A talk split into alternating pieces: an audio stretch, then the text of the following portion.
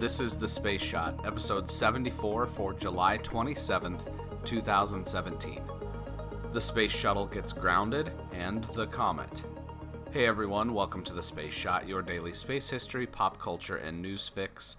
I'm John Mollusk. In the days after Discovery started its return to flight mission, NASA ground crews were examining all of the photographs and telemetry of the launch to check for anything suspicious. NASA was taking these precautions to prevent the type of disaster that caused Columbia to break apart on reentry. During that launch, Columbia's leading edge of her wing was impacted by a piece of foam insulation from the big orange colored external fuel tank. The foam damaged the carbon heat shield, and upon reentry, that section failed. Columbia broke up on reentry due to the damage it had sustained during launch. Thankfully, the pieces of foam that fell off the external fuel tank during Discovery's launch didn't impact the orbiter. NASA still saw fit to ground the shuttle fleet in the wake of this development since it had just spent the previous two years fixing the original foam problems. There would not be another launch for nearly a year as NASA continued to mitigate the issues with the foam insulation on the big external tank. According to a NASA press release, the foam that fell off the external tank measured between, quote, 24 to 33 inches long, 10 to 13 inches wide, and 2.5 to 8 inches thick, and was seen by high resolution camera equipment added to the shuttle system after the loss of Columbia in 2003.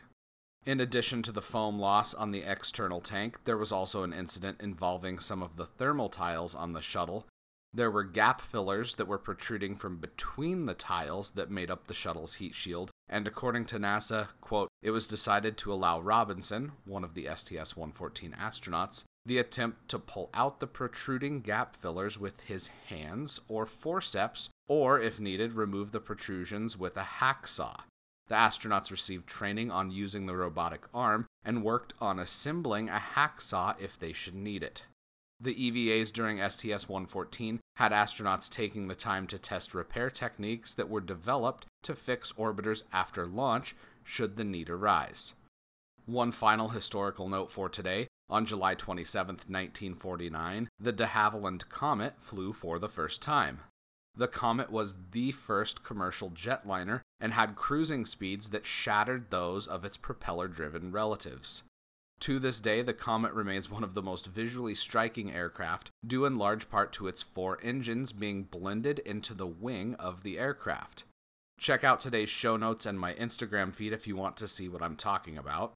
The Comet almost looks like something out of Star Wars, and the combination of a lot of polished aluminum and the engines in the wing give it the look of something that could leave this planet and jump right into hyperspace. The first variant of the Comet was plagued by structural issues, Stresses on the airframe led to numerous incidents of catastrophic failure, cabin decompression, and metal fatigue. A variant of the Comet was used by the Royal Air Force.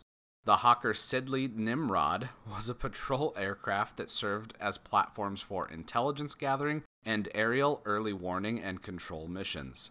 Now, before you go asking why someone would name a plane designed for finding and tracking enemy aircraft Nimrod, remember that Nimrod was a mighty hunter he wasn't a dork or Nimrod, as Bugs Bunny would say, and how we generally use the word today was influenced not by the actual history of the name, but by Bugs Bunny. The Comet was in active use up until 1997, and Nimrod saw use in the Royal Air Force until 2011. If you have ideas for the show, reach out to me. You can find me just about anywhere at John Mollusk. I'd love to chat.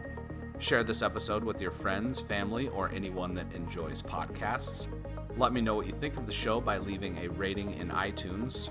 It takes just a minute to leave a rating, and it makes a huge difference by helping even more people find the show. Tomorrow, Ranger 7 and aircraft navigation and safety. I'm John Mollusk, and I'll catch you on the flip side.